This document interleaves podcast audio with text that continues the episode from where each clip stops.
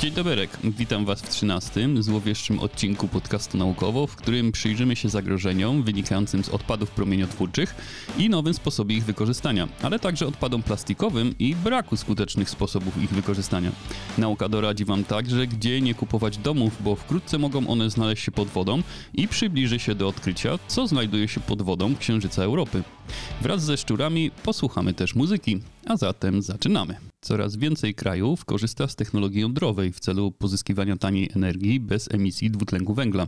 Materiały promieniotwórcze wykorzystujemy też do innych celów, choćby medycznych. Komisja Europejska, Agencja Energii Jądrowej OECD oraz Światowe Stowarzyszenie Energii Jądrowej, publikując swój raport, zwracają uwagę na odpady promieniotwórcze oraz wypalone paliwo jądrowe, planując strategię postępowania w perspektywie długoterminowej. Od 1954 roku, gdy zaczęto produkować energię elektryczną w elektrowniach jądrowych, do 2016 roku wytworzono około 390 tysięcy ton wypalonego paliwa. Około 2 trzecie z nich znajduje się w magazynach, natomiast pozostała 1 trzecia została poddana ponownemu przetworzeniu. Pod względem całkowitej objętości istniejących odpadów promieniotwórczych, około 95% z nich to odpady o bardzo niskiej lub niskiej promieniotwórczości. Około około 4% to odpady o średniej promieniotwórczości, a tylko mniej niż 1% to odpady wysokoaktywne. Wraz z rozwojem nauki i technologii powstało wiele metod stosowanych na skalę przemysłową w celu bezpiecznego przetwarzania, pakowania, przechowywania i składowania takich odpadów. Także prace badawczo-rozwojowe nad nowymi typami reaktorów i ulepszaniem cykli paliwowych dają nadzieję na przyszłe korzyści w zakresie ograniczenia odpadów promieniotwórczych ale pojawiają się inne pomysły na wykorzystanie takich resztek do produkcji baterii. Baterie z radioaktywnych diamentów zostały po raz pierwszy opracowane przez zespół fizyków i chemików na Uniwersytecie w Bristolu. Przy użyciu wodoru i plazmy, stosując procesy chemiczne znane i stosowane przy produkcji sztucznych diamentów i w bardzo wysokich temperaturach, wytwarzane są warstwy diamentowe. W tym procesie dodaje się także około 1 grama radioaktywnego izotopu węgla 14, który znajduje się w napromieniowanych blokach grafitowych reaktorów. W formacji diamentowej węgiel 14 jest ciałem stałym, więc nie może wydostać się na zewnątrz jako gaz i być wchłoniętym przez żywą istotę. Otrzymuje się wówczas napromieniowany diament, który służy zarówno jako źródło promieniowania radioaktywnego, jak i półprzewodnik. Wystawiając go na działanie promieniowania beta, otrzymujemy bakterie o długiej żywotności, których nie trzeba ładować. Odpady promieniotwórcze wewnątrz niej zasilają ją ciągle na nowo, pozwalając na samoładowanie przez wiele lat. Brytyjski Urząd Energii Atomowej obliczył, że 45 kg węgla 14 mogłoby pozwolić na wyprodukowanie milionów takich baterii. Angielska firma Light zapowiada wprowadzenie na rynek produktu komercyjnego w 2023 roku. Firma oblicza, że baterie mogą wytrzymać nawet 28 tysięcy lat, choć wersja przeznaczona do użytku, przykład w elektronice, działałaby około 10 lat. Diament jest nie tylko najtwardszym materiałem znanym człowiekowi, ale także świetnie przewodzi ciepło, co podnosi bezpieczeństwo baterii. Możliwość formatowania takich warstw diamentowych umożliwia kształtowanie ich w dowolny sposób i wykorzystanie w różnych miejscach. Jeśli taki produkt wejdzie na rynek, na przykład smartfonów, to umożliwiłby działanie baterii dłużej niż wynosi żywotność samego urządzenia, a taką baterię można by było przełożyć do nowego telefonu i dalej swobodnie z niej korzystać. Byłaby to niewątpliwie ewolucja rynku energetycznego, trzeba więc czekać, czy i kiedy producentom uda się znaleźć sposób na poradzenie sobie z kosztami produkcji, czy niską wydajnością energetyczną i wprowadzić na rynek napromieniowane baterie diamentowe. I o ile ograniczanie oraz recykling odpadów promieniotwórczych wydają się być ważną sprawą, o tyle jest substancja, która brzmi mniej złowieszczo, ale wyrządza dużo większe szkody środowisku i ludziom. Jest nią plastik, z którym stykamy się na co dzień, a najczęściej stykamy się z nim tylko raz, bo w większości przypadków jest to plastik używany jednorazowo. Do 2018 roku na świecie wyprodukowano 359 milionów ton tworzyw sztucznych. Połowa z tego została wyprodukowana w ciągu zaledwie ostatnich 13 lat. Konsekwencje tego można zobaczyć na przykład na Oceanie Spokojnym, gdzie pływa wielka pacyficzna plama śmieci, rozrzucona na obszarze miliona 600 tysięcy kilometrów kwadratowych i zawierająca ponad bilion drobnych fragmentów zwanych mikroplastikami. Nawet jeśli wyrzucony plastik trafi na wysypisko śmieci, może tam zalegać nawet przez 600 lat, a większość tworzyw w opakowaniach wychodzi z użycia w tym samym roku, w którym zostały produkowane. Żadne z masowo produkowanych tworzyw sztucznych nie ulega w znaczący sposób biodegradacji. Te same właściwości, które czynią tworzywa sztuczne tak uniwersalnymi w niezliczonych zastosowaniach, trwałość i odporność na degradację, sprawiają, że ich przyswojenie przez naturę jest trudne lub wręcz niemożliwe. Ale jeśli kogoś nie interesuje środowisko naturalne, to może na wyobraźnię zadziała fakt, że przeciętny Amerykanin spożywa co najmniej 74 tysiące mikroplastików rocznie, jedząc, pijąc i oddychając. Od 2000 roku produkcja plastiku rośnie o około 4% rocznie. W 2030 roku produkcja podwoi się. 51% produkcji przypada na Azję, po 18% na Amerykę Północną i Europę. Ale jednocześnie Azja, produkująca najwięcej tworzyw sztucznych, ma najgorszą politykę gospodarki odpadami i to stamtąd najwięcej plastiku trafia do oceanów. Według badań z 2015 roku tylko 9% wszystkich wyprodukowanych tworzyw sztucznych zostało poddanych recyklingowi, z czego tylko 10% zostało poddanych recyklingowi więcej niż jeden raz. Resztę albo spalono, to 12%, albo znalazła się na wysypiskach lub w środowisku naturalnym, to aż 79% produkcji. Większość wyrobów włókienniczych wycofanych z eksploatacji nie ma znaczących wskaźników recyklingu i dlatego są spalane lub wyrzucane razem z innymi odpadami stałymi. Plastik jest tani w produkcji, a butelka wyprodukowana w procesie recyklingu jest droższa i gorszej jakości niż nowa. Fałszywe poczucie bycia eko też nie pomaga. Co z tego, że utylizujemy plastikowe butelki do ponownego przetworzenia, skoro zaraz potem idziemy do sklepu kupić kolejną zgrzewkę wody w nowych opakowaniach z plastiku. Oczywiście ogromną negatywną rolę odgrywają tu koncerny, które przez lata korzystając z zalet plastikowych opakowań nie mają interesu, aby z nich zrezygnować lub wydawać olbrzymie pieniądze na badania nad nowymi, przyjaznymi dla środowiska opakowaniami. Niestety bez nakazów i zakazów same z siebie nie robią nic w tej kwestii. Covidowa pandemia tylko pogorszyła sytuację. Rynek dostaw różnych produktów znacząco zwiększył obroty, a co za tym idzie wykorzystanie plastikowych opakowań. Także restauracje zmuszane do zamknięcia lokali przerzucały się na wydawanie jedzenia na wynos, pakując jedzenie w tworzywa sztuczne. A przecież nie jest tak, że bez plastiku ludzkość by sobie nie poradziła. Większość opakowań, które są dziś robione z plastiku, dawniej produkowano z aluminium, szkła lub papieru. To ludzka wygoda i bogacenie się społeczeństw doprowadziło do tego, że wybraliśmy i używamy plastikowe opakowania jednorazowe. Bez woli politycznej i objęciu tworzyw sztucznych regulacjami, bez edukacji ekologicznej, bez przymuszania koncernów do zmian, bez rozwoju nauki i technologii, a także bez dobrze opracowanej i dostosowanej do potrzeb strategii zagospodarowania tworzyw sztucznych wycofanych z eksploatacji, człowiek przeprowadza na skalę globalną niekontrolowany eksperyment, w którym miliardy ton plastiku nagromadzą się we wszystkich najważniejszych ekosystemach lądowych i wodnych na naszej planecie. Gigantyczne tego konsekwencje ponosimy my i poniosą przyszłe pokolenia. Podobnie jak już dziś ponosimy konsekwencje zmian klimatycznych i działalności człowieka, powodując dewastację na tyle dużą, że zagraża ona istnieniu wielu ośrodków społeczności, w tym naprawdę dużych miast.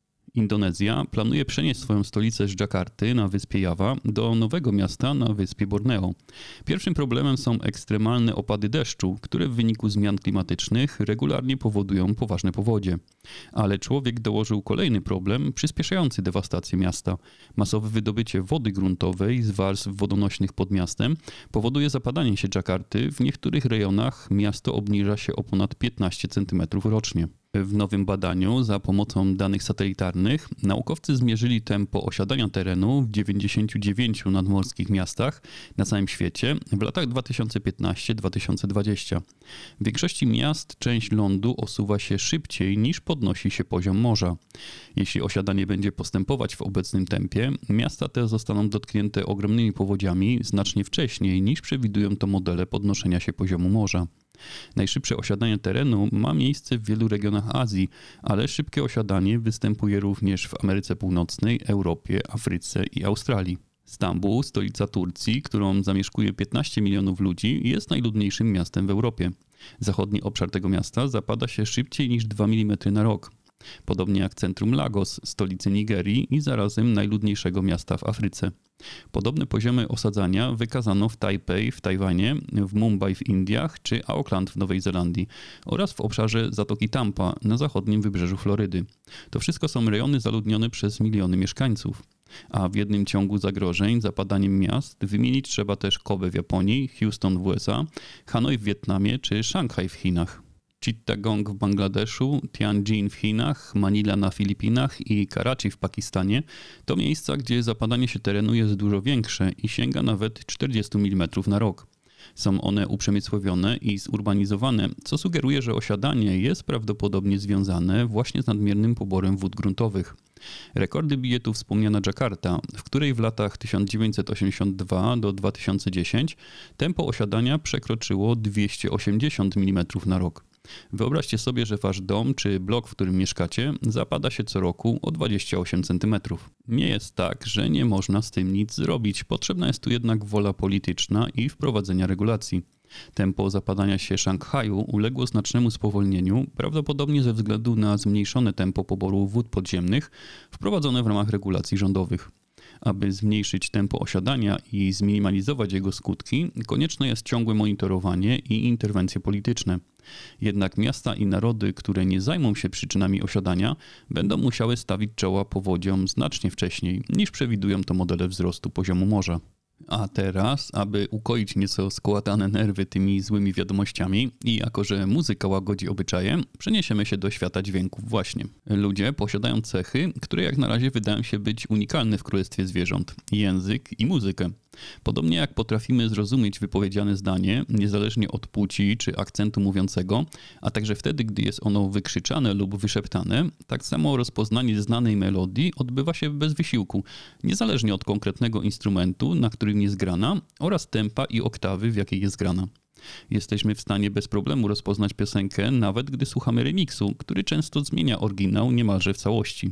Na każdym przyjęciu rodzinowym piosenka 100 lat jest śpiewana przez różne osoby o różnych głosach, w różnych zakresach częstotliwości i w losowo wybranym tempie, a mimo to wszyscy uczestnicy zabawy zidentyfikują piosenkę, nawet ci, którzy znają jej tekst w innym języku. Dzieje się tak, ponieważ identyfikujemy fragment muzyczny jako obiekt, który może elastycznie zmieniać się przynajmniej w trzech wartościach: wysokości dźwięku, tempa i barwy dźwięku, bez utraty swojej oryginalności. W rzeczywistości zdolność rozpoznawania melodii jest tak powszechna u ludzi, że występuje już u dwumiesięcznych niemowląt i jest jednym z elementów, na których opiera się nasza indywidualna ocena muzyki. Ale czy jest to cecha typowo ludzka, czy też może inne gatunki zwierząt posiadają podobne umiejętnności?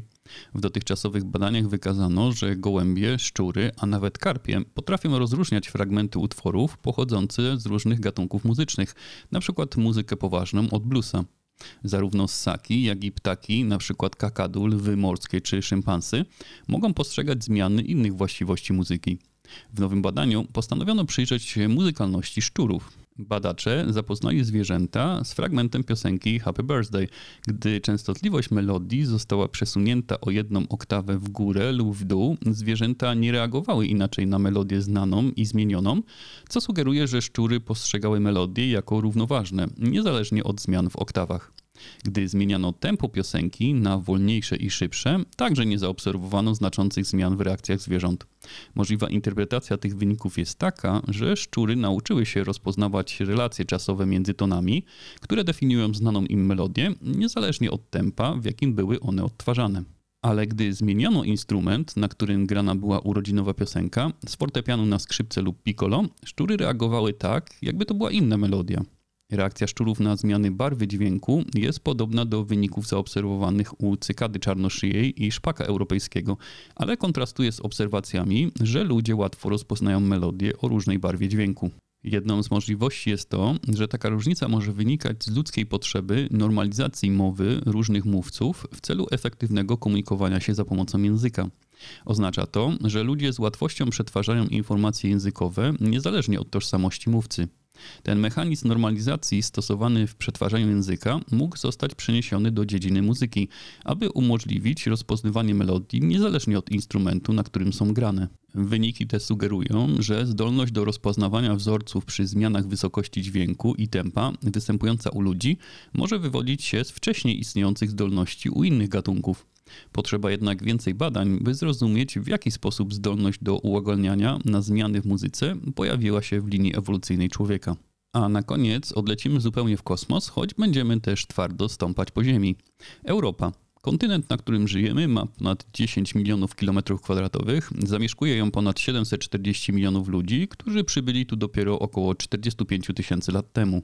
Ale inna Europa, która nazwę wzięła od kochanki boga Zeusa z mitologii greckiej, znajduje się nieco dalej, bo aż 628 milionów 300 tysięcy kilometrów od Ziemi i jest nią czwarty co do wielkości księżyc Jowisza. Ten szósty z kolei największy satelita w Układzie Słonecznym jest oryginalny jeszcze z jednego powodu. Podobnie jak ziemski kontynent, także Europa posiada rozległy ocean, być może głęboki nawet na 90 km, który jak się powszechnie uważa, zawiera kluczowy składnik dla istnienia życia ciekłą wodę.